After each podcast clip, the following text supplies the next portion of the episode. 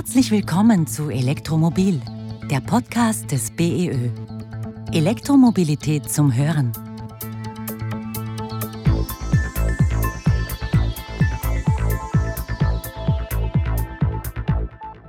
Ja, Plug-and-Charge halte ich seit Jahren schon für ein sehr interessantes Thema. Wir haben das auch gerade bei ein paar Ladestationen testweise ausgerollt und haben schon sehr gute Erfahrungen mit den Tests gemacht.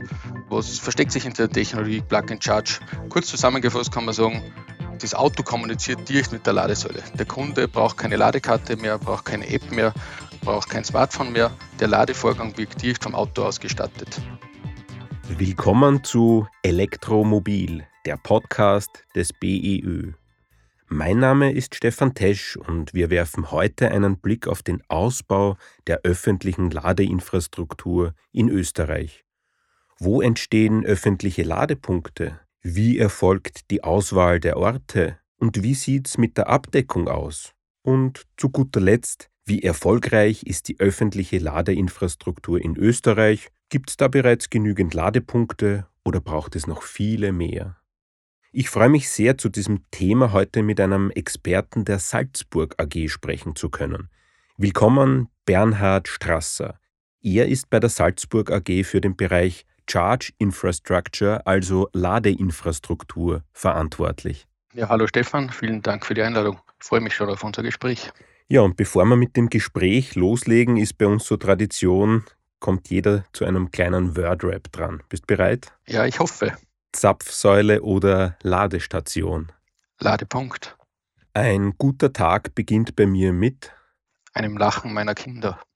Als Kind wollte ich was werden? Sehr interessante Frage. Keine Ahnung, anscheinend hatte ich keinen besonderen Berufswunsch. Ich auch nicht. Unterwegs bin ich mit A. Rad, B. Zu Fuß, C. Elektroauto. Kann ich mir jetzt eins aussuchen, oder? Elektromobilität ist für mich die Zukunft, weil sie eine der effizientesten Mobilitätsformen ist. Ja, super, danke schön, Bernhard. Dann sind wir gleich mitten im Thema. In Österreich gibt es ja immer mehr öffentliche Ladestationen. Die meisten Ladepunkte befinden sich mit knapp 4000 im Bundesland Niederösterreich, gefolgt von Wien mit mehr als 2500. Wie viel gibt es denn bei euch in Salzburg und wie schaut es bei euch mit dem weiteren Ausbau von Ladestationen bei der Salzburg AG aus? Ja, in Salzburg gibt es derzeit 2200 öffentliche Ladepunkte, wobei circa die Hälfte davon von der Salzburger getrieben bzw. abgerechnet werden. Im Bundesländervergleich, und das finde ich sehr interessant, haben wir die zweithöchste Ladepunktquote pro 100.000 Einwohner. Also steht Salzburg schon sehr gut da. Und in den nächsten fünf Jahren wollen wir unsere Ladepunkte in Salzburg circa verdoppeln. Einen Ladepunkt oder eine Station wollen wir da ganz besonders herausheben. In Kaprun hat ja die Salzburg AG einen ganz modernen Ladepark eröffnet. Entstanden ist dieser gemeinsam mit einem lokalen Unternehmen. Unter anderem können dort sechs E-Autos gleichzeitig geladen werden. Kannst du uns da noch ein bisschen mehr über diesen Ladepark erzählen? Wir haben heuer im Oktober in Kaprun unseren modernsten Ladepark eröffnet. Der hat eine Ladeleistung von 600 kW und getreu dem Motto, wir lassen unsere Kunden nicht im Regen stehen, haben wir die Ladesäule auch noch mit einer Überdachung ausgestattet, mit integrierten PV-Modulen. Somit können wir eigentlich die Fläche doppelt nutzen, einerseits als Witterungsschutz für unsere Kundinnen und andererseits als Stromerzeugung. Und wie du erwähnt hast, haben wir das Projekt mit den lokalen Partnern umgesetzt und sehen in dem Modell durchaus Zukunftspotenzial, weil es für alle Beteiligten eine Win-Win-Situation ist. Der Partner übrigens ist das Autohaus- und Tankstellenbetreiber, kann somit sein Geschäft für die Zukunft absichern und wir können die vorhandene Infrastruktur, also den Tankstellenshop oder die Toilettenanlagen nutzen. Und ich glaube, es gibt da sogar einen Snack- und Kaffeeautomat, oder? Genau, wir haben auch eine Ladelounge errichtet, in dem es einen Snack-Automat gibt mit regionalen Produkten. War uns auch sehr wichtig, dass hier regionale Produkte gekauft werden können und natürlich einen Kaffeeautomat. Somit kann man sich die Wartezeit, bis der Ladevorgang abgeschlossen ist, etwas verkürzen. Ja, da sieht man schon, in welche Richtung sich die Ladestationen weiterentwickeln. Wie kann man sich denn die Errichtung so einer Ladestation vorstellen? Wer entscheidet, wann und wo und an welchem Ort eine Station errichtet wird? Du bist ja vom Fach, kannst uns da ein bisschen Insights geben?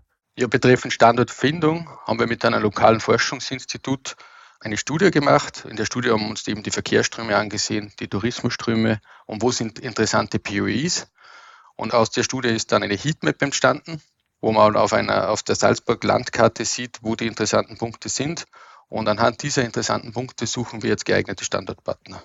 Da aber Flächen in Salzburg sehr rar sind und auch sehr teuer sind, ist es aber immer besondere Herausforderungen, die notwendigen Flächen von den Standortpartnern zur Verfügung gestellt bekommen. Es geht nämlich nicht nur um die Ladestation, man braucht da geeignete Flächen für Trafostationen, elektrischen Equipment und Co. Also es wird einiges an Fläche benötigt. Und das ist immer eine große Herausforderung, die notwendige Fläche von unseren Partnern, das sind meistens Gemeinden oder Städten, aber auch private, ähm, diese Flächen zur Verfügung gestellt zu bekommen. Nach den sogenannten Early Adopters steigen ja jetzt auch breitere Teile der Bevölkerung auf Elektroautos um. Üblicherweise haben diese Personen höhere Ansprüche, was auch die öffentliche Ladeinfrastruktur betrifft. Um das Laden noch benutzerfreundlicher zu machen, hat unter anderem die EU kürzlich neue Vorgaben verabschiedet. Wie könnte man jetzt aus deiner Sicht das Laden noch benutzerfreundlicher machen? Vor welchen Herausforderungen steht ihr da zum Beispiel als Ladestellenbetreiber? Als Ladestellenbetreiber wird es in Zukunft notwendig sein, dass man unterschiedlichste Zahlungsmethoden den Nutzerinnen anbietet. Es wird nicht mehr reichen, dass man die klassischen Zahlungsmethoden, die Ladekarte oder das Lade-App den Nutzerinnen in die Hand gibt, sondern es wird notwendig sein, dass man elektronische Zahlungsmethoden, wie zum Beispiel Apple Pay, Google Pay, PayPal, wie sie alle heißen, den Nutzerinnen zur Verfügung stellt. Wir sind auch der Meinung, dass das klassische Kreditkartenterminal, das jetzt gefordert wird in der neuen Richtlinie, an Attraktivität verlieren wird. Wenn man zum Beispiel an den Onlinehandel denkt, hier zahlen auch die wenigsten über das klassische Kreditkartenterminal, sondern hier passiert auch die Zahlung über elektronische Plattformen oder Webseiten. Was genauso wichtig ist wie das Zahlungsmittel, ist auch die klare Preistransparenz. Und hier sehe ich in unserer Branche schon noch ein Verbesserungspotenzial. Wir in der Salzburg AG schauen schon, dass man auf den Displays der Ladestationen die aktuellen Preise abbilden. Aber hier gibt es sicher noch ähm, Verbesserungspotenzial nach oben. Ja, wir bleiben gleich beim Thema Benutzerfreundlichkeit. Da werden ja neue Technologien dazu beitragen, dass diese noch höher wird. Du hast ja schon angesprochen, Stichwort äh, Bezahlen an der Ladesäule. Da gibt es ja verschiedene Autohersteller und Ladestationsbetreiber, rollen ja zum Beispiel aktuell die Technologie Plug and Charge aus. Das vereinfacht ja das Laden und das Bezahlen an öffentlichen Ladestationen. Kannst du uns ein bisschen erzählen, was genau hinter dieser Technologie namens Plug and Charge steckt? Ja, Plug and Charge hält sich seit Jahren schon für ein sehr interessantes Thema. Wir haben das auch gerade bei ein paar Ladestationen testweise ausgerollt und haben schon sehr gute Erfahrungen mit den Tests gemacht. Was versteckt sich hinter der Technologie Plug and Charge? Kurz zusammengefasst kann man sagen, das Auto kommuniziert direkt mit der Ladesäule. Der Kunde braucht keine Ladekarte mehr, braucht keine App mehr braucht kein Smartphone mehr. Der Ladevorgang wird direkt vom Auto ausgestattet. Aber das ist auch schon der Knackpunkt meiner Meinung nach dieser Technologie. Wie kommt nämlich dieser Ladevertrag, mit dem ich den Ladevorgang starte, auf das Auto? Und hier haben einige Autohersteller noch einige Hürden aufgebaut, sodass nicht alle Ladevertragsanbieter den Vertrag ins Auto hineinspielen können. Und hier ist es meiner Meinung nach noch notwendig, dass klare gesetzliche Regelungen entstehen, wie es jeder Ladevertragsanbieter, also jeder EMP, ins Auto kann. Das wäre aus meiner Sicht ein wirklicher Quantensprung, weil das ist das, was man an einer Zapfsäule mit äh, Verbrennungskraftstoff nicht kann, quasi tanken und es wird sofort abgerechnet. Aber künftig bei einer E-Ladesäule wird das möglich sein. Genau, das sehe ich ebenso als sehr großen Vorteil und Benutzerfreundlichkeit, dass man den Ladevorgang eigentlich mit dem Anstecken erledigt hat.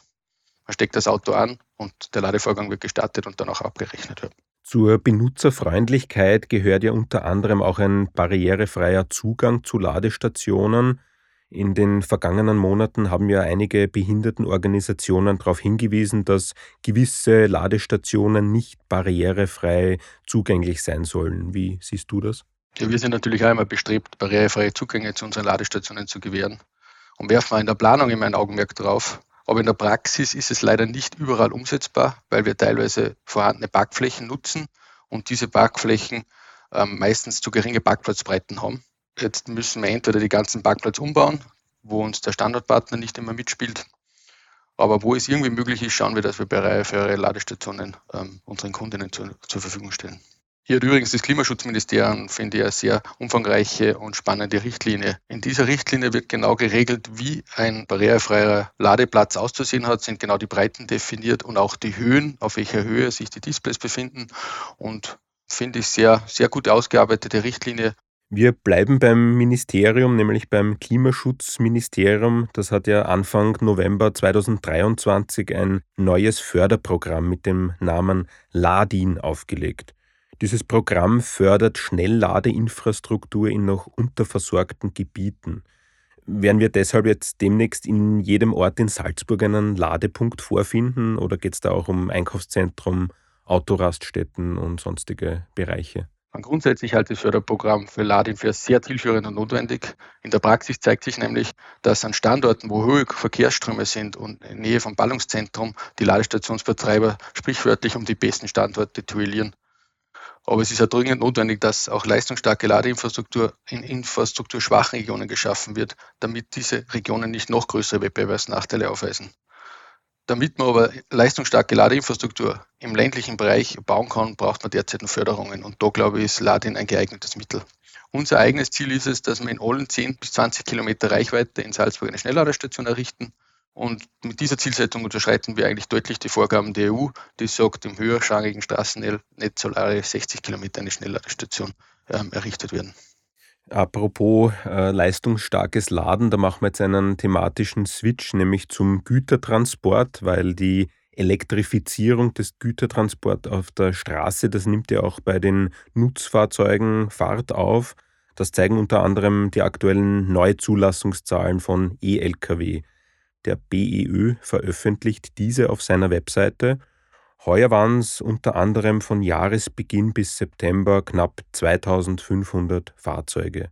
Ebenso deuten auch die geplanten Absatzzahlen auf einen raschen Hochlauf elektrischer LKWs hin.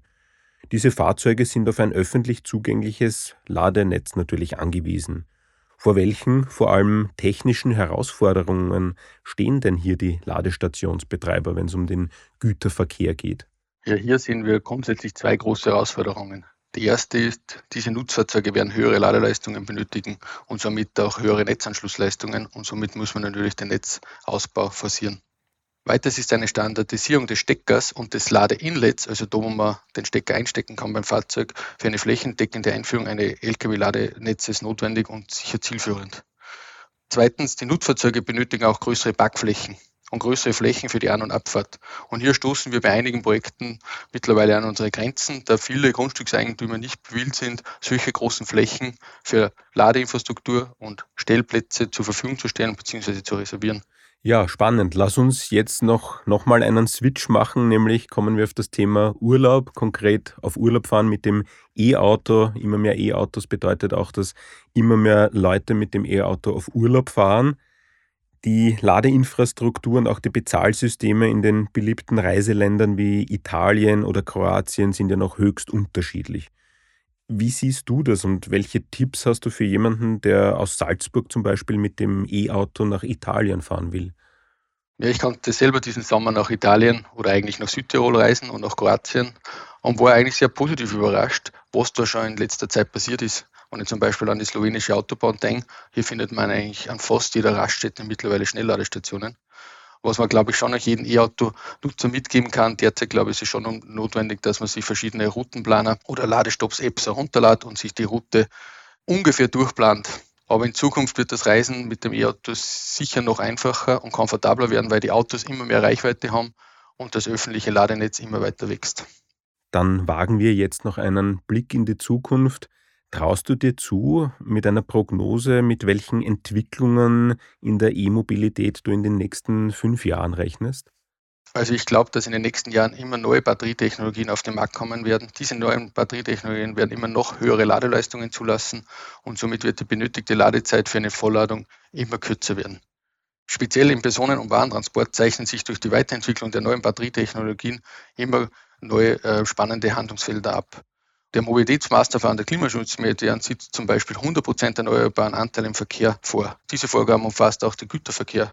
Wollen wir diese Vorgaben umsetzen, benötigt es noch viele Anstrengungen aller Beteiligten. Aber ich glaube, grundsätzlich kann man sagen, dass es keinen in der Branche in der nächsten Zeit fad wird und wir noch sehr viele spannende Themen haben, die wir in nächster Zeit gemeinsam bearbeiten können.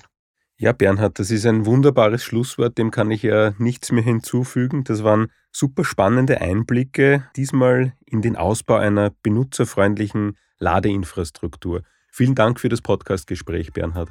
Ja, sehr gerne und ich hoffe, wir sehen uns beim nächsten Salzburger Ladepunkt. Das war Elektromobil, der Podcast des BEÖ.